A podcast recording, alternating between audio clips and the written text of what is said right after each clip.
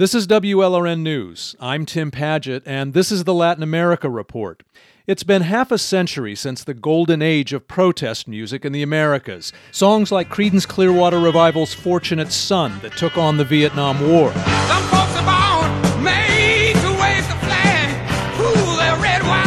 Or Mercedes Sosa's Como la Cigarra, a defiant hymn aimed at Argentina's military dictatorship.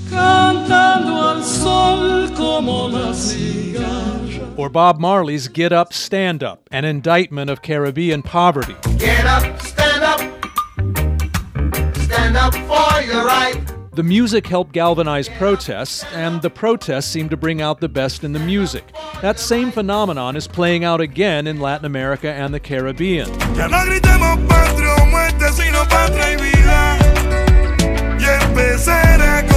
The protest hit Patria y Vida, written and performed by several Cuban singers, is up for Song of the Year at Thursday night's Latin Grammy Awards. That matters because on Monday the Cuban regime blocked a new round of anti government protest on the island that had been planned after the unprecedented unrest that took place there in July. The song Patria y Vida helped fuel those protests, and the protest helped make Patria y Vida more famous internationally. Or as Cuban protester Daniela Rojo told us, The song gave us for courage, and the protests make the song more popular. Patria y Vida's success reflects a remarkable synergy between popular music and protest marches across Latin America. WLRN intern Elisa Baena takes a closer look. It wasn't easy to make it as a rapper in communist Cuba in the 1990s, but that was Yotuel Romero's dream. So at age 19, Yotuel fled the island for Paris.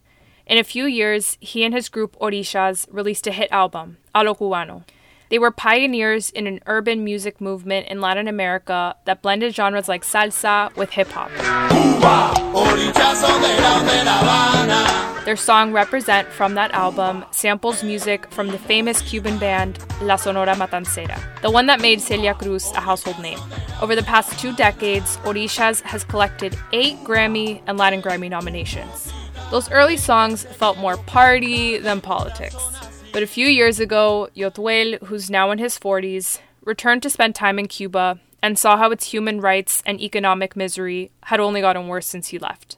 I heard Yotuel reflect on the responsibility of artists during a Billboard panel about music and social justice this past September. La música no solamente números en Spotify y números en YouTube. La música mueve conciencia, mueve corazón. Music isn't just Spotify and YouTube numbers. Music should also move people's conscience. In 2018, Cuban artists founded a pro democracy movement called Movimiento San Isidro. Yotuel watched from Miami as these Cuban activists protested the government's restrictions on freedom of expression. And to absolutely no one's surprise, the regime cracked down on it. But it helped inspire Yotuel and five other Cuban recording artists to release Patria y Vida earlier this year. The title is a poke at the grim regime slogan Patria o Muerte, Homeland or Death. Instead, this is homeland and life. Influenced by the hip hop tradition of always keeping it real, Yotuel was once again advancing a Latin American musical form, the urban protest anthem. Patria y Vida is a plaintive but hopeful Latin pop song that tells the Cuban regime, Ya se acabó, your time is up.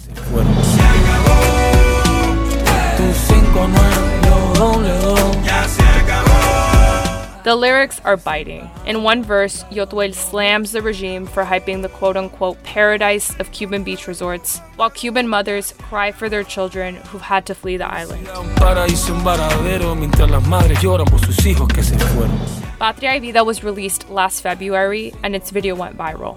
Yotuel became the star focus among the ensemble of singers for his movie star looks and build. I mean, have you seen a picture of this guy? In the video, he's shirtless with Patria y Vida painted across his chest. But it was the song's defiant muscle that moved Cubans most. They now had access to the internet.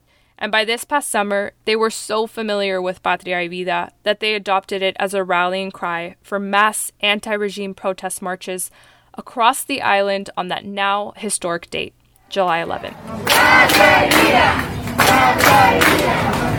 Yotuel was kind of stunned, but not completely surprised by the song's effect. Generó un impacto increíble, una sociedad que estaba dormida con, con, bajo una dictadura.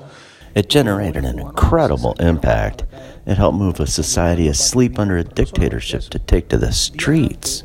Here's the thing in order for this symbiosis between protest movements and protest anthems to work, the song can't just be okay. It has to be hit worthy. Cuban American singer songwriter Lily Blanco says Patria y Vida struck a chord largely because it was so well written and remarkably genuine. There's been plenty of songs making the same argument.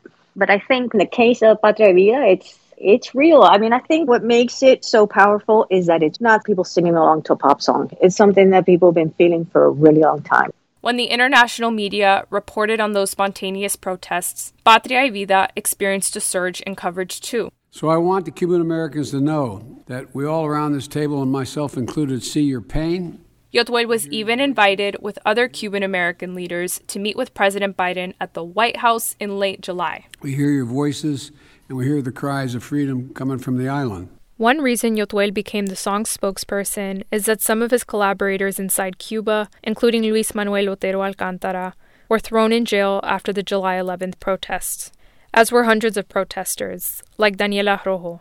She's a 26 year old single mother and artist living in Guanabacoa, Cuba. During the 23 days Rojo spent in jail after the July 11th arrest, she says she angered her cell guard by constantly singing Patria y Vida. He said that he could make me in trouble. But that song is our anthem. With that song, we start to believe that in Cuba we can have a different future.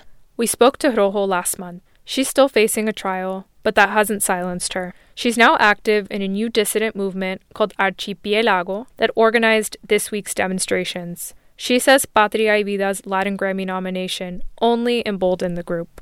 I'm so proud of that. I feel we are not alone. Over the weekend, Rojo was reportedly arrested again, and her whereabouts were unknown.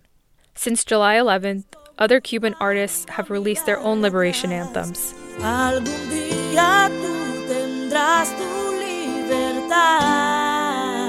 This is Nacimos Libres by La Diosa or The Goddess. She sings, One day you'll have your freedom, but resist, because we were born free.